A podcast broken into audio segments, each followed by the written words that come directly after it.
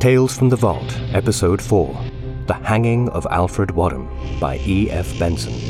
Narrated by David Sweeney Bear.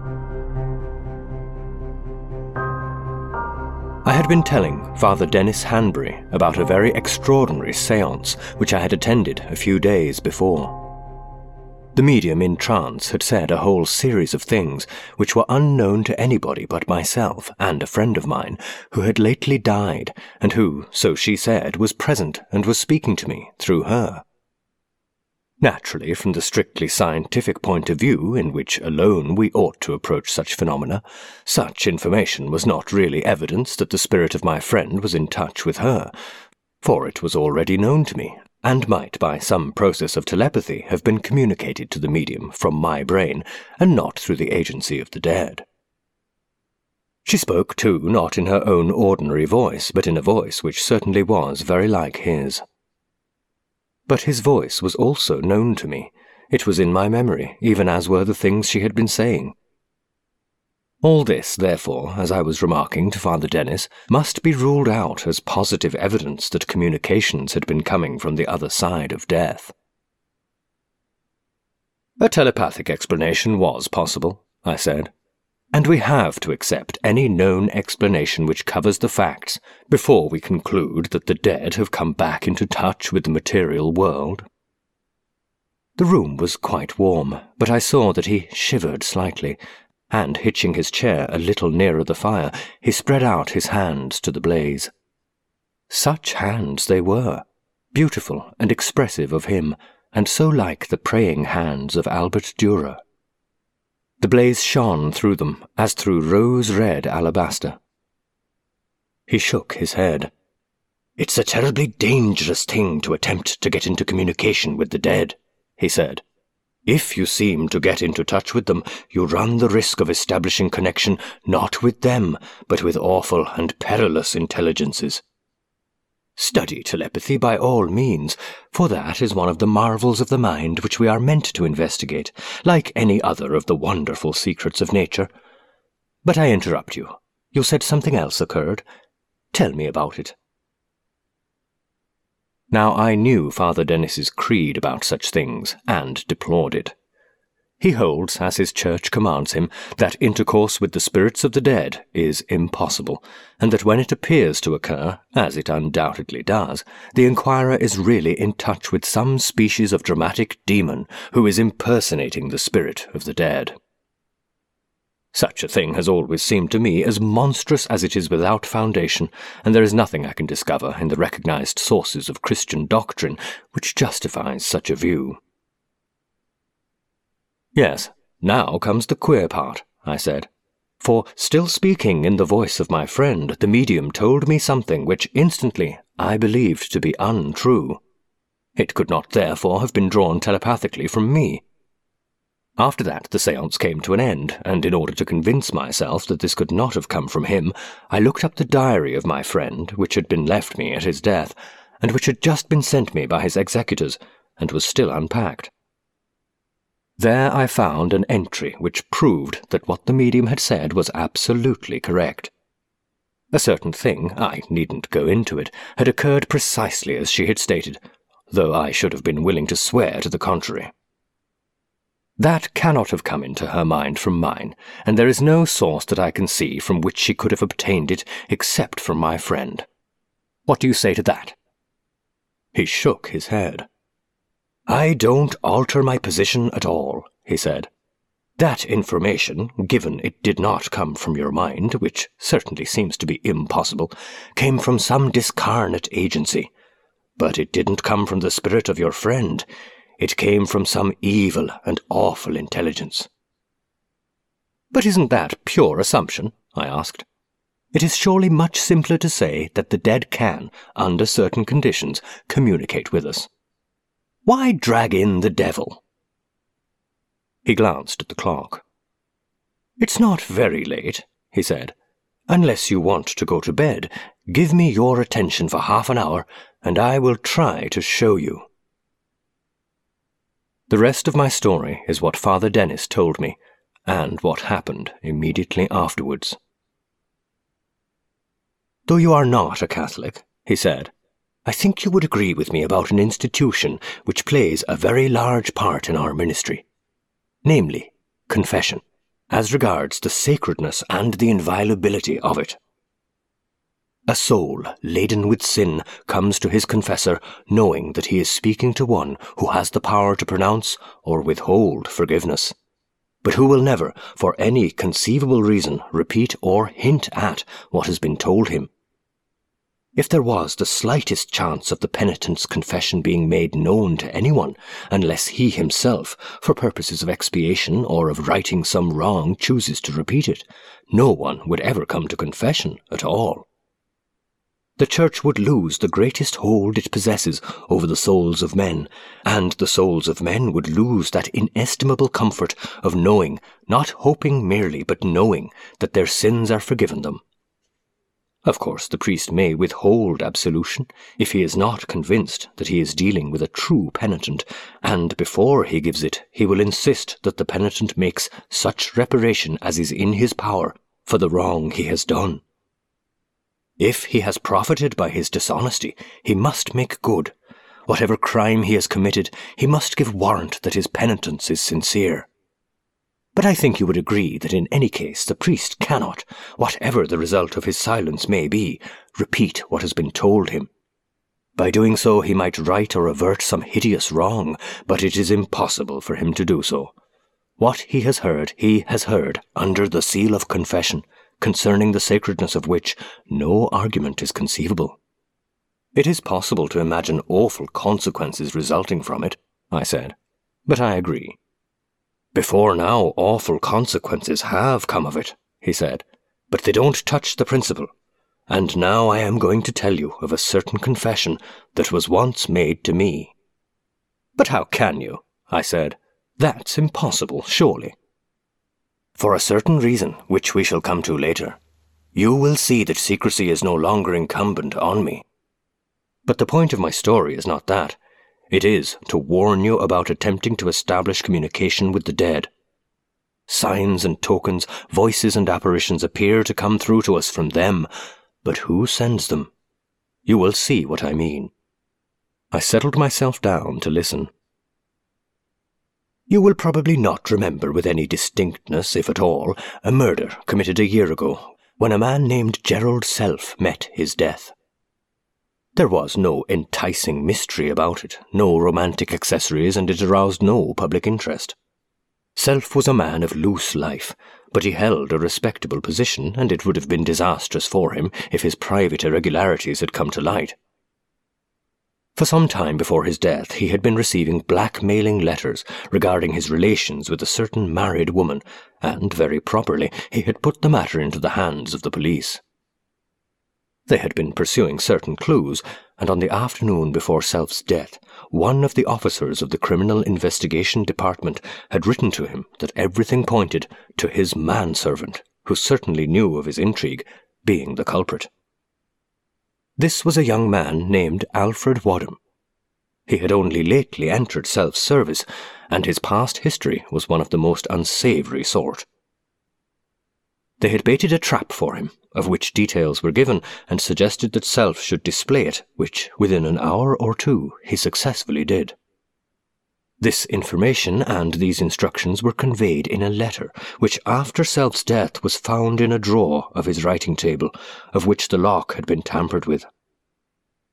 Only Wadham and his master slept in his flat. A woman came in every morning to cook breakfast and do the housework, and Self lunched and dined at his club or in the restaurant on the ground floor of his house of flats, and here he dined that night. When the woman came in next morning, she found the outer door of the flat open and Self lying dead on the floor of his sitting room, with his throat cut. Wadham had disappeared, but in the slop pail of his bedroom was water which was stained with human blood. He was caught two days afterwards, and at his trial elected to give evidence. His story was that he suspected he had fallen into a trap, and that while Mr. Self was at dinner, he searched his drawers and found the letter sent by the police, which proved that this was the case. He therefore decided to bolt, and he left the flat that evening before his master came back to it after dinner. Being in the witness box, he was of course subjected to a searching cross examination and contradicted himself in several particulars. Then there was that incriminating evidence in his room, and the motive for the crime was clear enough. After a very long deliberation, the jury found him guilty, and he was sentenced to death. His appeal, which followed, was dismissed.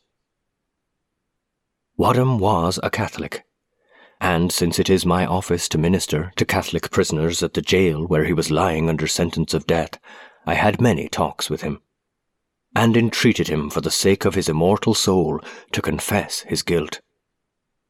But though he was even eager to confess other misdeeds of his, some of which it was ugly to speak of, he maintained his innocence on this charge of murder. Nothing shook him, and though as far as I could judge he was sincerely penitent for other misdeeds, he swore to me that the story he told in court was, in spite of the contradictions in which he had involved himself, essentially true, and that if he was hanged, he died unjustly. Up till the last afternoon of his life, when I sat with him for two hours, praying and pleading with him, he stuck to that. Why he should do that, unless indeed he was innocent, when he was eager to search his heart for the confession of other gross wickednesses, was curious. The more I pondered it, the more inexplicable I found it, and during that afternoon, doubt as to his guilt began to grow in me. A terrible thought it was, for he had lived in sin and error, and tomorrow his life was to be broken like a snapped stick. I was to be at the prison again before six in the morning, and I still had to determine whether I should give him the sacrament. If he went to his death guilty of murder, but refusing to confess, I had no right to give it him. But if he was innocent, my withholding of it was as terrible as any miscarriage of justice. Then, on my way out, I had a word with one of the warders, which brought my doubt closer to me. What do you make of Wadham? I asked. He drew aside to let a man pass who nodded to him. Somehow I knew that he was the hangman. I don't like to think of it, sir, he said. I know he was found guilty and that his appeal failed, but if you ask me whether I believe him to be a murderer, why, no, I don't. I spent the evening alone. About ten o'clock, as I was on the point of going to bed, I was told that a man called Horace Kenyon was below and wanted to see me. He was a Catholic, and though I had been friends with him at one time, certain things had come to my knowledge which made it impossible for me to have anything more to do with him, and I had told him so. He was wicked. Oh, don't misunderstand me. We all do wicked things constantly. The life of us all is a tissue of misdeeds. But he alone, of all men I had ever met, seemed to me to love wickedness for its own sake. I said I could not see him but the message came back that his need was urgent, and up he came. He wanted, he told me, to make his confession not tomorrow, but now, and his confessor was away. I could not, as a priest, resist that appeal. And his confession was that he had killed Gerald Self. For a moment I thought this was some impious joke, but he swore he was speaking the truth and still under the seal of confession gave me a detailed account. He had dined with Self that night and had gone up afterwards to his flat for a game of piquet. Self told him with a grin that he was going to lay his servant by the heels tomorrow for blackmail. A smart, spry young man today, he said. Perhaps a bit off colour tomorrow at this time. He rang the bell for him to put out the card table, then saw it was ready, and he forgot that his summons remained unanswered. They played high points, and both had drunk a good deal. Self lost party after party, and eventually accused Kenyon of cheating. Words ran high and boiled over into blows, and Kenyon, in some rough and tumble of wrestling and hitting, picked up a knife from the table and stabbed Self in the throat through jugular vein and carotid artery. In a few minutes, he had bled to death. Then Kenyon remembered that unanswered bell and went tiptoe to Wadham's room. He found it empty. Empty, too, were the other rooms in the flat. Had there been anyone there, his idea was to say he had come up at Self's invitation and found him dead. But this was better yet. There was no more than a few spots of blood on him, and he washed them in Wadham's room, emptying the water into his slop pail. Then, leaving the door of the flat open, he went downstairs and out. He told me this in quite a few sentences, even as I have told it you, and looked up at me with a smiling face. So what's to be done, venerable father? he said gaily. Ah, thank God you've confessed. We're in time yet to save an innocent man. You must give yourself up to the police at once. But even as I spoke, my heart misgave me. He rose, dusting the knees of his trousers. What a quaint notion, he said. There's nothing further from my thoughts. I jumped up. I shall go myself, then, I said. He laughed outright at that. Oh, no, indeed you won't. What about the seal of confession? Indeed, I rather fancy it's a deadly sin for a priest ever to think of violating it. Really, I'm ashamed of you, my dear Dennis. Naughty fellow. But perhaps it was only a joke. You didn't mean it. I do mean it, I said. You shall see if I mean it. But even as I spoke, I knew I did not. Anything is allowable to save an innocent man from death. He laughed again. Pardon me. You know perfectly well that it isn't. There's one thing in our creed far worse than death, and that is the damnation of the soul. You've got no intention of damning yours. I took no risk at all when I confessed to you. But it will be murder if you don't save this man, I said. Oh, certainly, but I've got murder on my conscience already. One gets used to it very quickly, and having got used to it, another murder doesn't seem to matter an atom.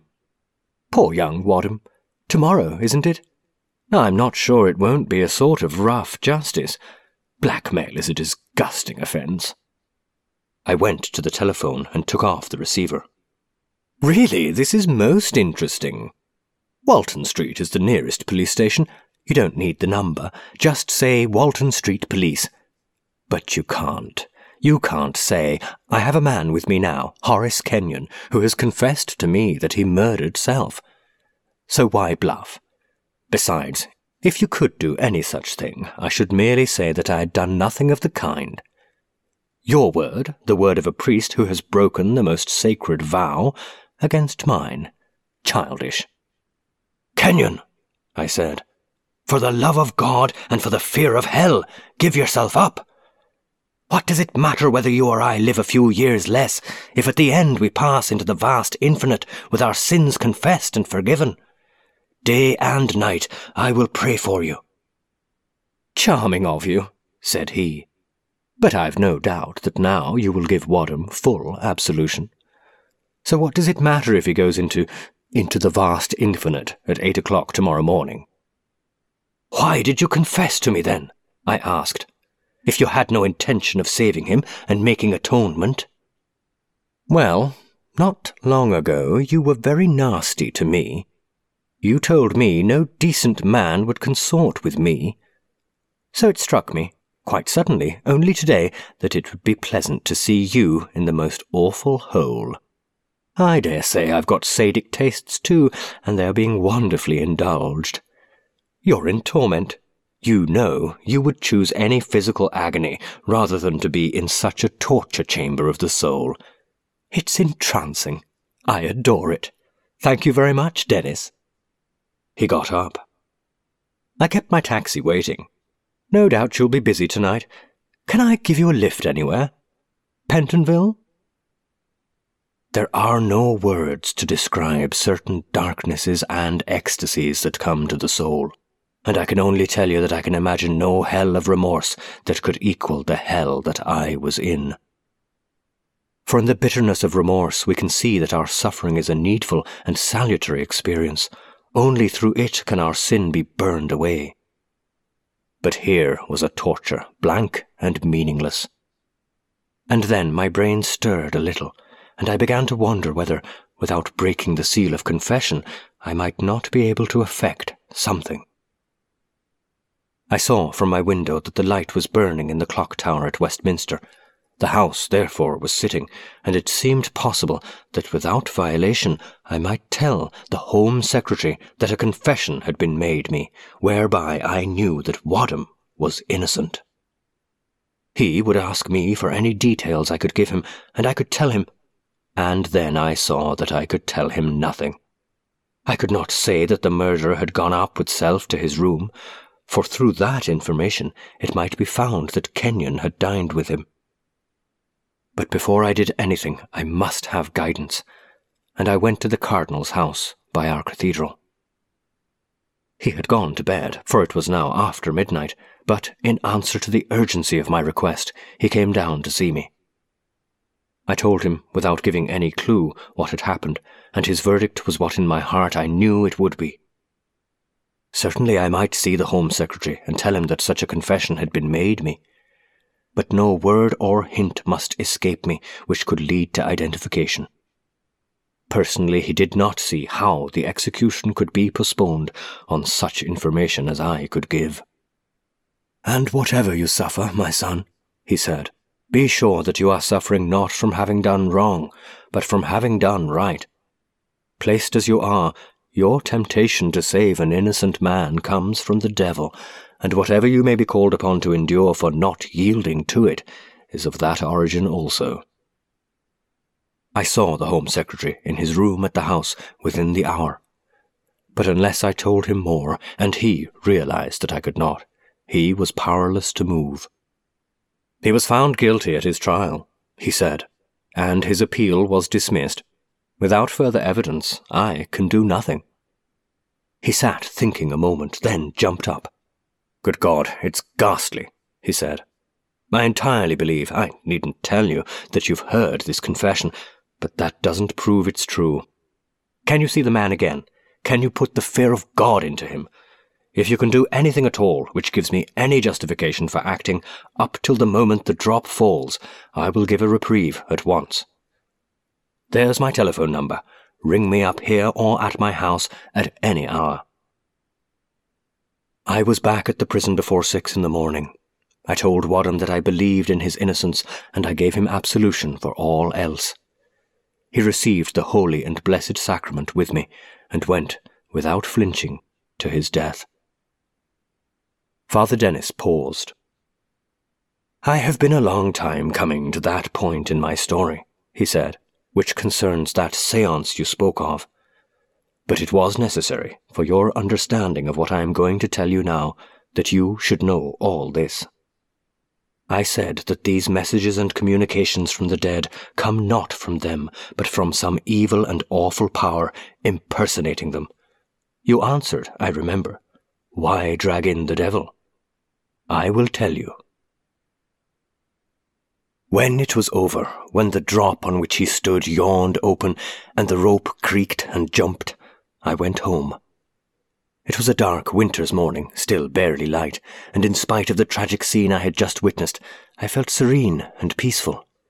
I did not think of Kenyon at all, only of the boy, he was little more, who had suffered unjustly, and that seemed a pitiful mistake, but no more. It did not touch him, his essential living soul, it was as if he had suffered the sacred expiation of martyrdom. And I was humbly thankful that I had been enabled to act rightly, and had Kenyon now, through my agency, been in the hands of the police and Wadham alive, I should have been branded with the most terrible crime a priest can commit.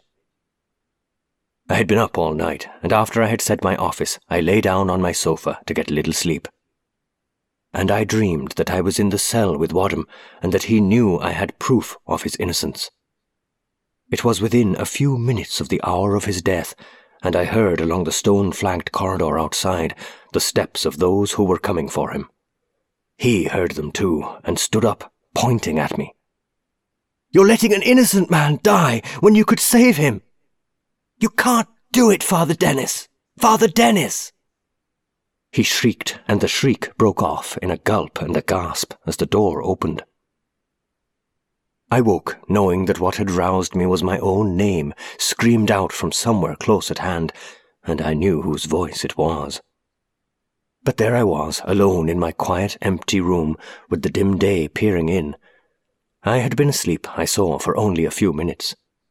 But now all thought or power of sleep had fled, for somewhere by me, invisible but awfully present, was the spirit of the man whom I had allowed to perish, and he called me. But presently I convinced myself that this voice coming to me in sleep was no more than a dream, natural enough in the circumstances, and some days passed tranquilly enough.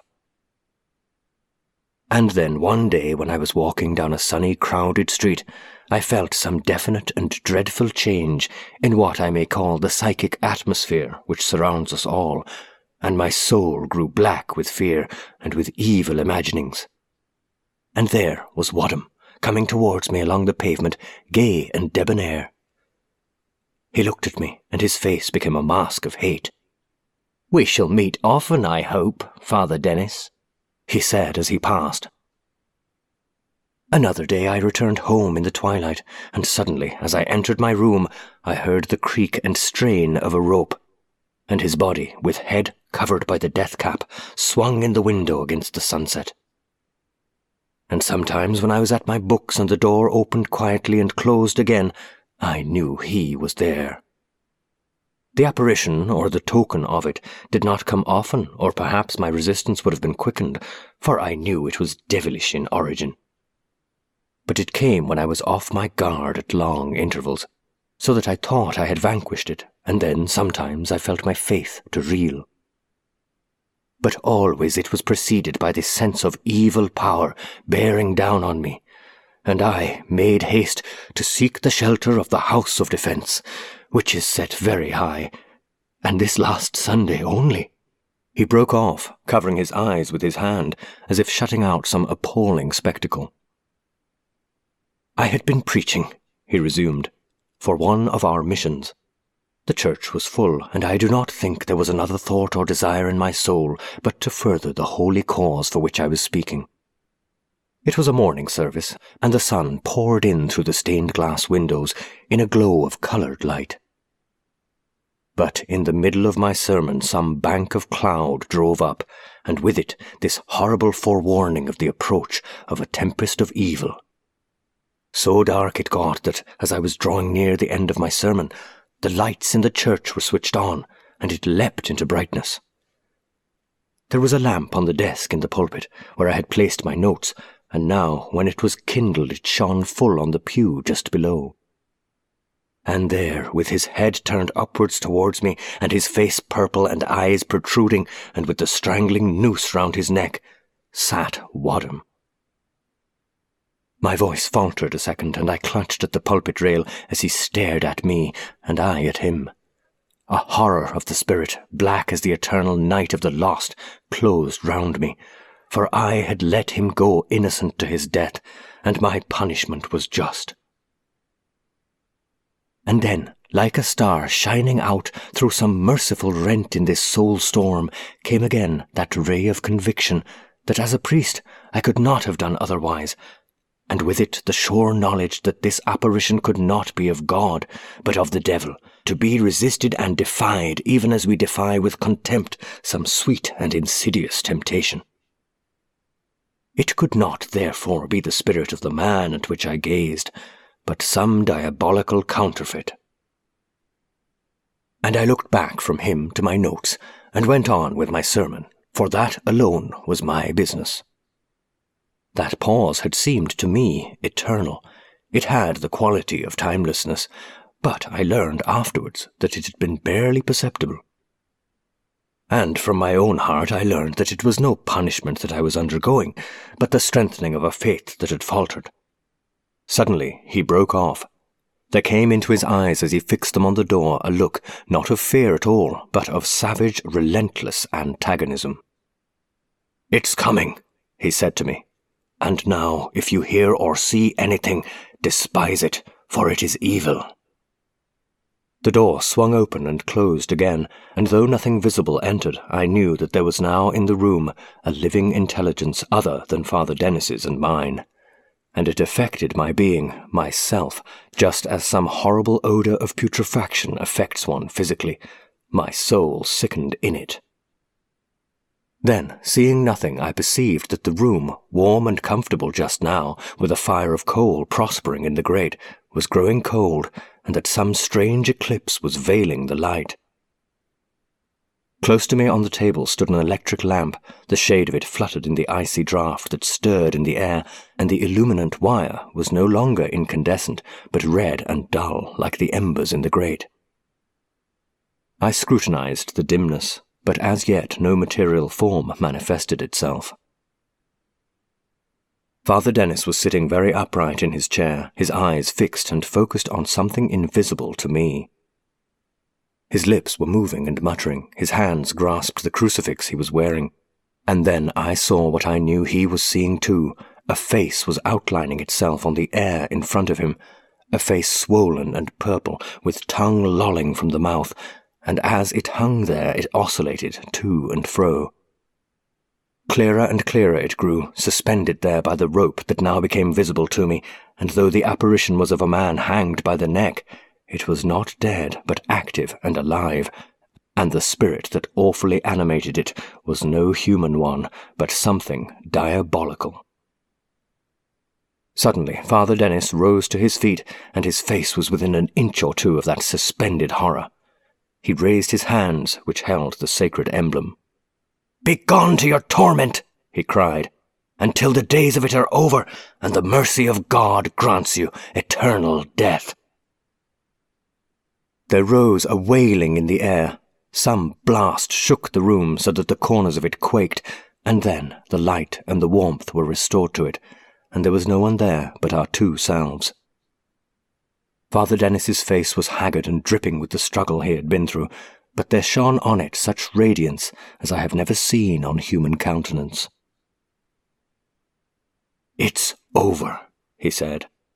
I saw it shrivel and wither before the power of His presence, and your eyes tell me you saw it too, and you know now that what wore the semblance of humanity was pure evil. We talked a little longer, and he rose to go. Ah, I forgot, he said. You wanted to know how I could reveal to you what was told me in confession. Horace Kenyon died this morning by his own hand. He left with his lawyer a packet to be opened on his death, with instructions that it should be published in the daily press. I saw it in an evening paper, and it was a detailed account of how he killed Gerald Self. He wished it to have all possible publicity. But why? I asked. Father Dennis paused. He gloried in his wickedness, I think. He loved it, as I told you, for its own sake, and he wanted everyone to know of it. As soon as he was safely away.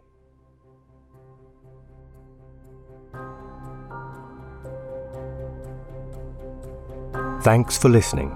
This was a DSB audio production, narrated and produced by David Sweeney Bear. Visit dsbaudio.com for more full length audiobooks. If you enjoyed this episode, leave me a comment and let me know what you thought. Be sure to subscribe to this podcast for future episodes and check out the DSB Audio channel on youtube.com.